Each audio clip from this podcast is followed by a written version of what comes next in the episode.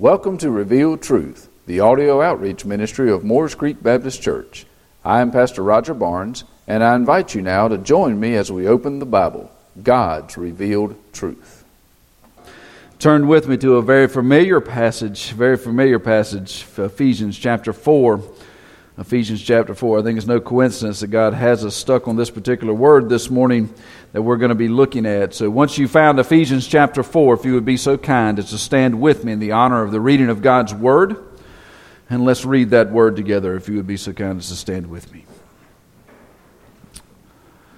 Starting Ephesians chapter 4 and verse number 1, it reads like this I, therefore, the prisoner of the Lord, beseech you to walk worthy of the calling with which you were called with all lowliness and gentleness, with long suffering, bearing with one another in love, endeavoring to keep the unity of the Spirit in the bond of peace. For there is one body and one Spirit, just as we were called in one hope of your calling, one Lord, one faith, one baptism, one God and Father of all, who is above all and through all and in you all. Father, this morning we have celebrated our mothers together. We have given them gifts. We have read scripture about them. We have sung songs to you this morning, Father. We have heard a beautiful song sung by Kay about the loveliness of our mothers and their thankfulness for the smallest of tokens. And now, Father, as we open your word and proclaim it, let our hearts and minds focus solely upon you. For without you, there would be no love. So this morning, you concentrate our hearts on your every word. Make very little of me, have me behind the cross, make very much of yourself, that today we may see you in all of your glory. This we pray in the name of the one who died upon a cross for our sins, and his name is Jesus. Amen. Thank you, you may be seated. If you happen to be visiting with us this morning, I'll catch you up very quickly as to where we are. We've been in the book of Ephesians now for some 15 months or so, I guess it is now, 16 months. I don't know how long we've been there. Since I started January over a year ago, We've been looking at the book of Ephesians with one sole purpose it's understanding God's purpose for the church. We have driven through the first three uh, chapters, which give us all the theology about the church, all the theology of how we were saved, all of what God had done for us and through His Son Jesus Christ. And we learned that our salvation is all about Him and nothing about us. It's all about what He chose to do for us and to place His Son upon a cross to pay a debt that we could not pay for ourselves. He lovingly sent His only begotten Son from a place called heaven down to this earth to die for a sinner such as me. And we learned all that in the first three chapters. We move into chapter four. Chapter four starts the application of that theology in our everyday life. And so far in chapter four, we've worked our way all the way down at a very rapid pace to the end of the second verse since January of this year. I was telling somebody earlier I really get down on myself about why we don't move quicker, but God's made himself very evident in the things that we've been studying and what's been going on in our church. And I think it's no, uh, no coincidence that this morning he has us looking at the end of the second verse where it says that we are to bear with one another in love, to be forbearing in our love, because if there is something I can say about my mother, and I'm sure you can say about your mother, is that on this Mother's Day, if there's one thing I remember the most about my mom, it's her forbearing love. That love that sustained me through the hardest days of my life, that love that rejoices with me when things are good, that love that'll reach out occasionally, even at this age, and say, Son, we need to have a talk. That love and Paul here, as he writes this, he tells us there in the very first verse of this chapter that we're to walk this worthy walk. And, and we've looked at those first three words, that, that first one there, that lowliness being a humbleness. And if you remember, we said humbleness was thinking less about yourself and thinking more about others we move from that, that word lowliness to the word gentleness, which actually we would define as meekness. And that meekness we came to understand was this power under control. It was like this lion that was controlled by the lion tamer, and any time the power within the lion could be unleashed, but it was only at the beckoning of that lion tamer that that would happen. And it's that power that's within us is the power that is mentioned in the third chapter of the book of Ephesians, that same power that raised Jesus from the dead is that power that indwells you as a believer. And that power is to be under the control of one master.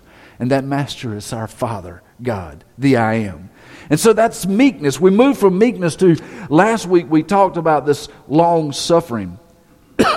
This long suffering is one of those things that we all have a little difficulty with. We best translate that word into our everyday language as patience.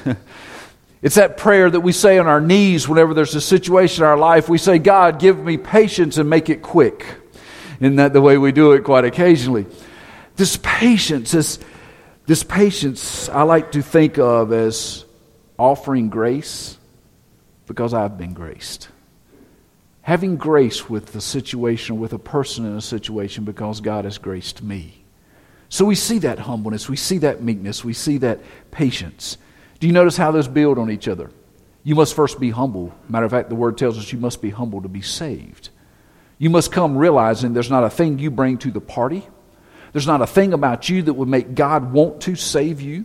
There's not a thing that you have done that would make a holy God say, I want him because he's so special. No, it's just the opposite. God looks down and he sees you for who you are. You can put on all the vinyl, you can put on all the, the, the outer coverings, you can put on the, all the perfume and makeup you want. God sees right through it. And he knows before you know his son Jesus Christ as your Lord and Savior, you're headed to a place called hell and you're headed there deservingly.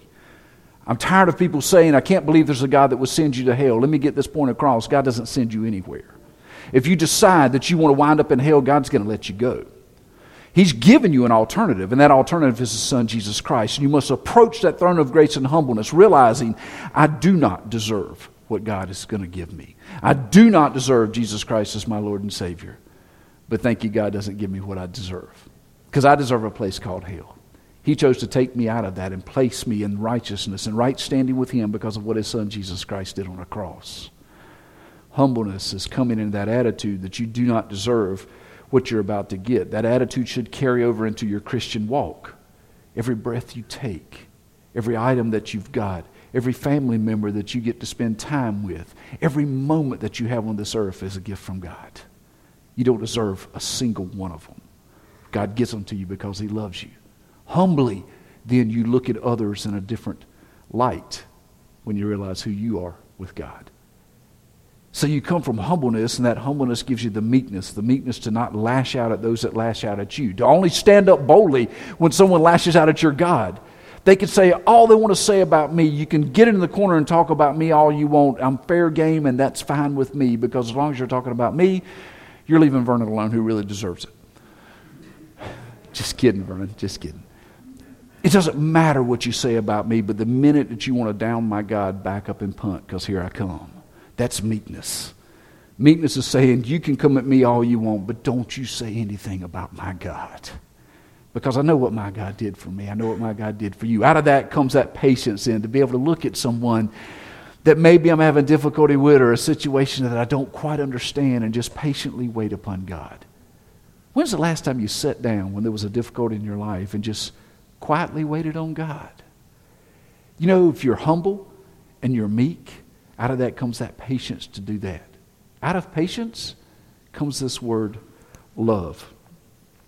In most of the translations, King James translation especially, it calls it forbearing love, forbearing love. In my translation in New King James, it said bearing with one another in love. You know, it would be a whole lot easier to forbear with someone in love if we really knew what love was. If we really knew exactly what was meant by love. Flip with me over to 1 Corinthians. It's uh, probably the most famous passage on love in the Bible. You probably already know what it is. You probably can repeat it by heart, especially if you've ever been to a wedding, but it's 1 Corinthians chapter 13. 1 Corinthians chapter 13 and verse 1, it reads like this Though I speak with the tongue of men and angels, but have not love, I have become a sounding brass or a clanging cymbal. And though I have the gift of prophecy and understand all mysteries and all knowledge, and though I have all faith so that I could remove mountains, but have not love, I am nothing. Do you see this picture he's painting? He's saying, I can get up and preach the word with the best of them. I can say, Mountain, get out of the way, and it move. I can have all the knowledge, all the understanding in the world, but if I can't apply that in love, what does it say? It says, I am nothing. He goes on to verse 3 to say, And though I bestow all my goods to feed the poor, and though I give my body to be burned, but have not love, it profits me nothing. He said, I can walk all the little old ladies across the street I want. I can send all the money to all the starving people. I can stand out on the corner and make soup and feed all the folks. I can do all these things. Matter of fact, I can go to the point of saying, No, don't kill them, kill me. They don't deserve it.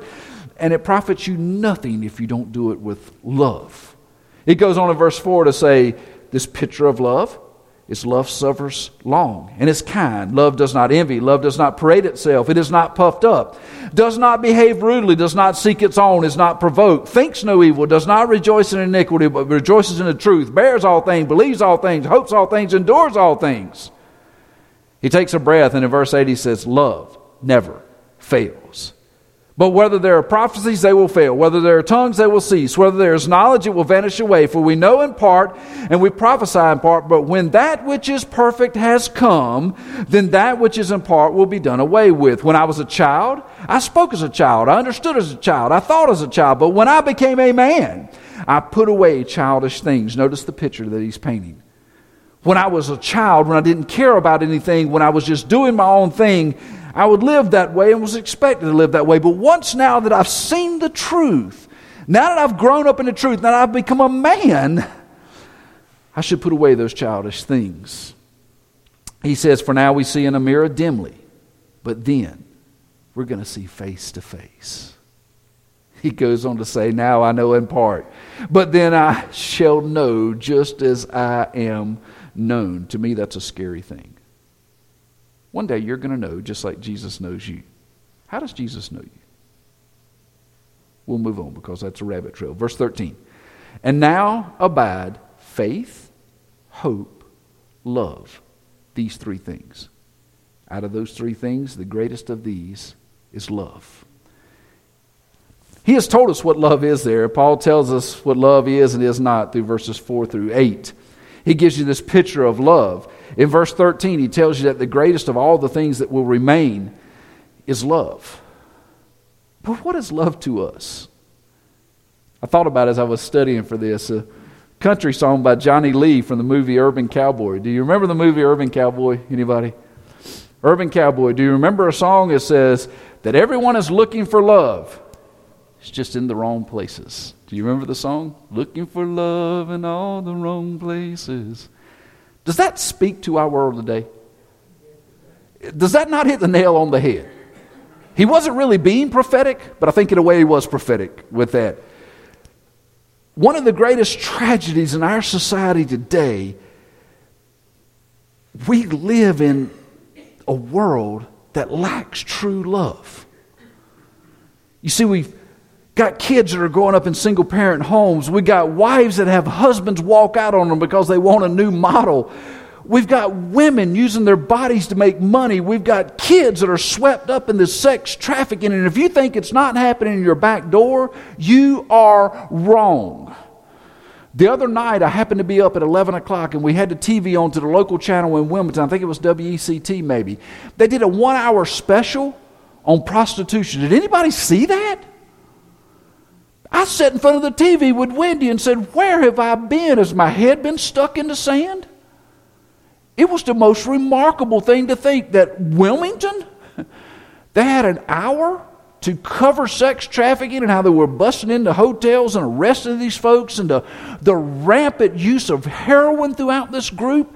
How this whole group of society was falling apart before my very eyes, and I didn't care. Why? I had never even noticed. What a, what, just, it was horrible. There was just this complete disregard for others in our society. The only focus we seem to have as a society is what's in it for me. We see it day in and day out, and the laws that are trying to be passed, and the people standing up and saying, I have rights and I deserve to have these things. And even though I'm trampling your rights to get them, it doesn't matter. My rights trump your rights. What a crazy world we live in. What a crazy world. And, and what goes along with those thoughts, those things, what goes along with it? Where's love trying to be found in our world today? I made a couple of notes. One of the greatest places love is being found right now is in the bottom of a bottle of liquor. There are more people that are chasing away the pains of their life with alcohol than you can shake a stick at. You know what I realize? Some of those folks are sitting in this room. It's rampant in our churches. It's no longer something that's kept outside the doors and done in secret. It's now something that walks into the door every Sunday morning. Not only are they washing it away with a bottle, they're escaping in, in these things called drugs. Sometimes it's the drugs that's given to you by a doctor legally. I think we could have someone get up, several folks get up today and profess how those legal prescriptions in your life has ruined your life. Because the doctor gives it to you doesn't make it right. We're washing away our pains with alcohol. We're taking pills, trying to get rid of those pains in our life, just trying to find peace and love. What does that lead to a lot of times? It leads to you searching for love in the arms of a stranger. It looks for you seeking for love from anywhere you can get it. Ultimately, it leads some to find that love in a community of a cult. If you think that's not happening in your neighborhood, you're also wrong. There are those that are following things that they paint pretty pictures with the Bible or with particular prophecies and say, This is what this is, and we're really following God. We're just like you. No. If they do not believe that Jesus Christ is God, they do not believe that God sent him to this earth to die for their sins, and there's only one way to heaven, and it's through his death, burial, and resurrection. If they do not believe that, they are not like you. If they teach anything else that takes them away from that picture, there is no way you can label that Christianity. You can only label it a cult. There are worlds and worlds of people following a way that they think is going to get them to the destiny they want, and they're going to find out one day when they stand before Jesus that he's going to say, Go away, I never knew you. Not only is there this cold atmosphere, but even amongst our young people right now, one of the greatest things that are attacking our young people are gangs. There are kids that are coming out of our homes and they're joining gangs because they can't find love in our homes and they see this group of people that pretend to care about them, and all they want to know is that somebody loves them. And if it takes doing the stupid things that they do to be a part of that, they're willing to do it to feel the love of a gang. All over our nation, right there, and there are young men and women being killed day in and day out because they're chasing that love through a gang. There are drive by shootings almost daily in Wilmington at this moment. There are kids being shot dead on the corner because they're in the wrong gang. There are kids right now that are going to grow up with absolutely no future in their life because of the choices they're making right now because they're falling short at home getting the love that they so desire. See, Paul is telling us here to walk worthy, to be worthy of Christ in your life. You've got to make a difference in those situations. There's got to be a difference in the world around you because of your walk. Paul knows that to do that, as he tells us in verse 6 here, that in verse 6 of Ephesians 4, he says that we must have this unity, this unity that comes through the one who is all and above all. This unity is what draws the people that are looking for love to us. We don't need to have factions within the church. We don't need to have cliques. We need to have this unified body of love so that when those young men and women that are living in homes so unloved look for love, they don't find it in a gang, they find it in you, in the church.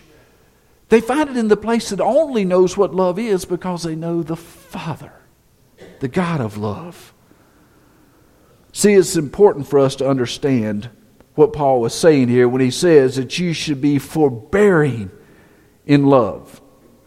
Forbearing in love. There's actually several types of love that are mentioned in the Bible. The poor thing about our English, and you hear me say this a lot, my wife gets on me and says, Well, you shouldn't use so many Greek words, and you shouldn't use this and that in teaching, but you've got to understand the English language really stinks. The English language stinks in transferring a message.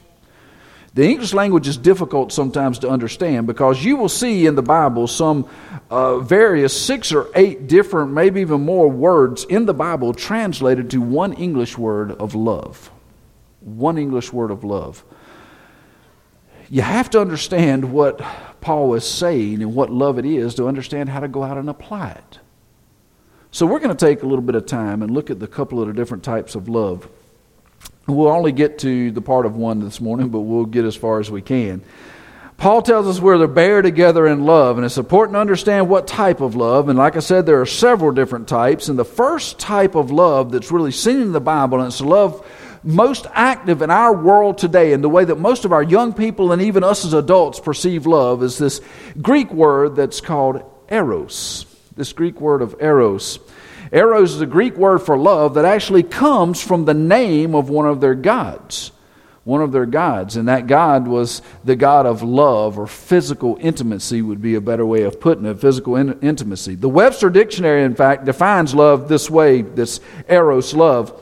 The sum of life preserving instincts that are manifested as impulses to gratify basic needs. Boy, that's a lot of words to say eros love is in it for himself and himself only. See, I find it kind of interesting that that out of that word eros, we actually use that word in some of our English words. And one of the most prominent words that we use eros in is the word erotic or erotica. Does that give you a picture of this eros love? This eros type of love. Matter of fact, flip with me back to Exodus. Let's look at something real fast. If you happen to be visiting with us, you'll get an exercise in your Bible, I hope, this morning.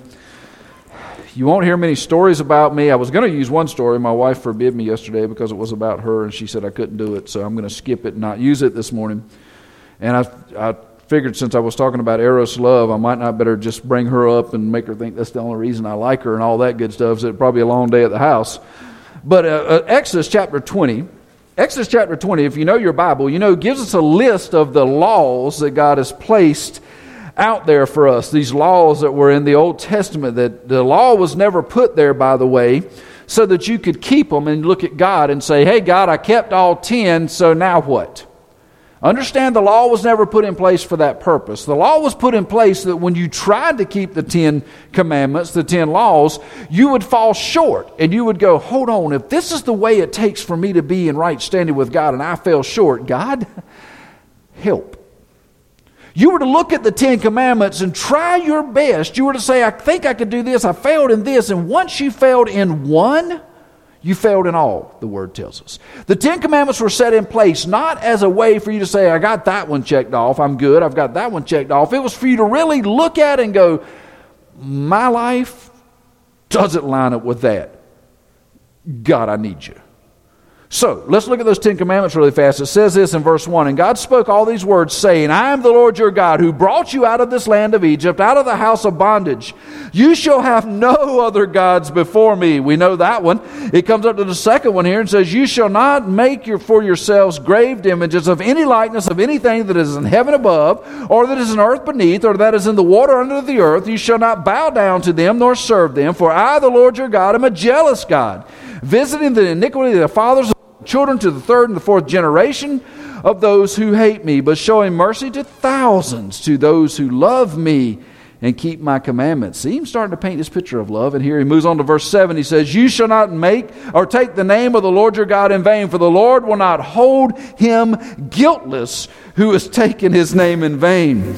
Then he moves to the eighth verse here and says, Remember the Sabbath day to keep it holy. Six days you shall labor and do all your work, but the seventh day is a Sabbath of the Lord your God, in that you shall do no work. You, nor your son, nor your daughter, nor your male servant, your female servant, your cattle, nor your stranger who is within your gates.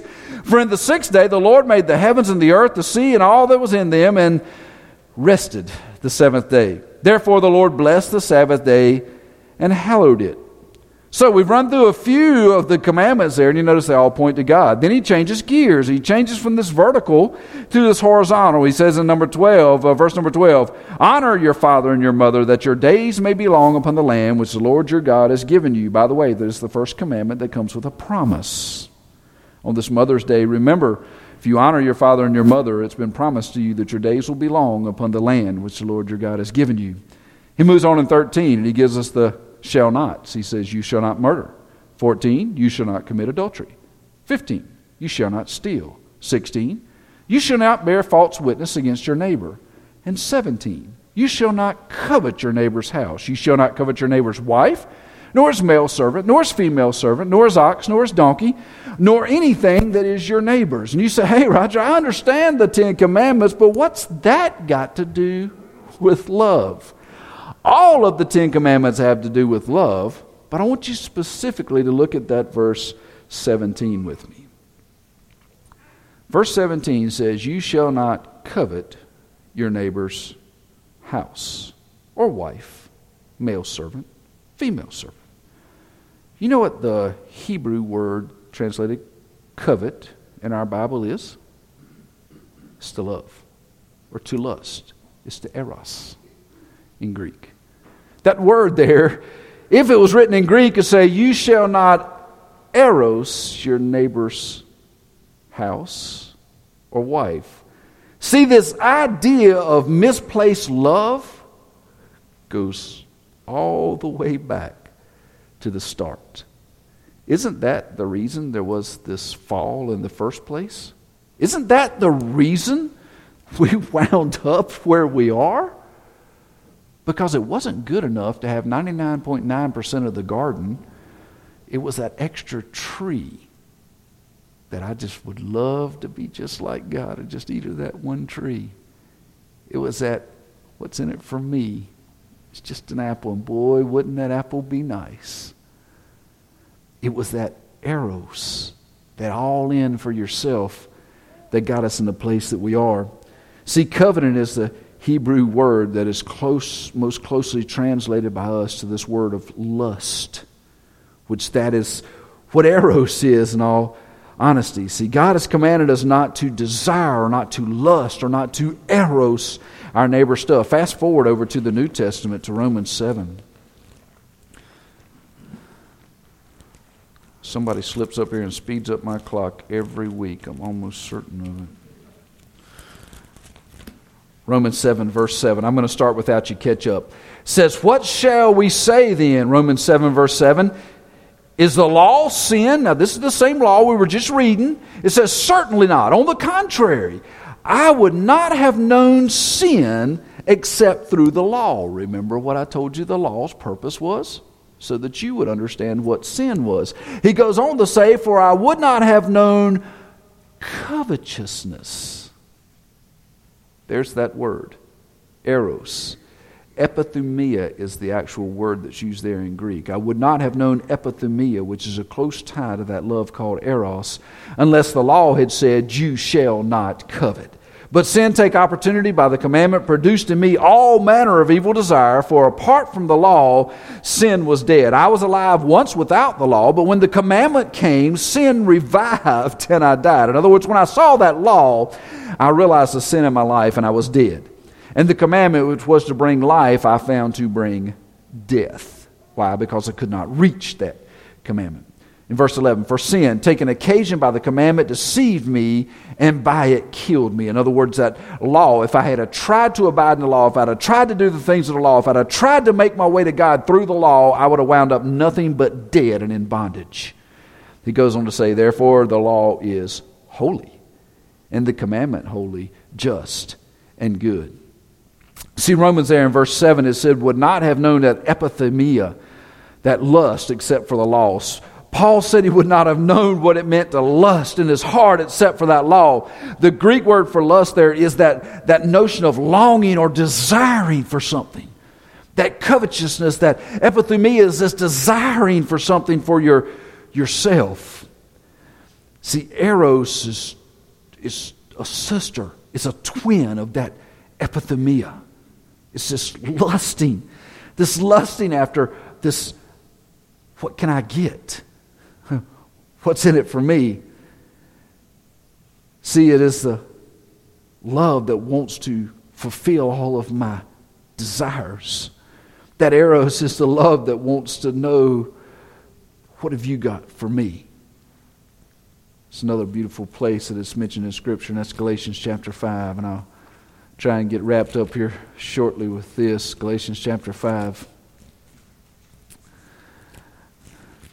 Galatians chapter 5, verse 16 reads like this I say then, walk in the Spirit, and you shall not fulfill the lust of the flesh. Here he is bringing up that lust again.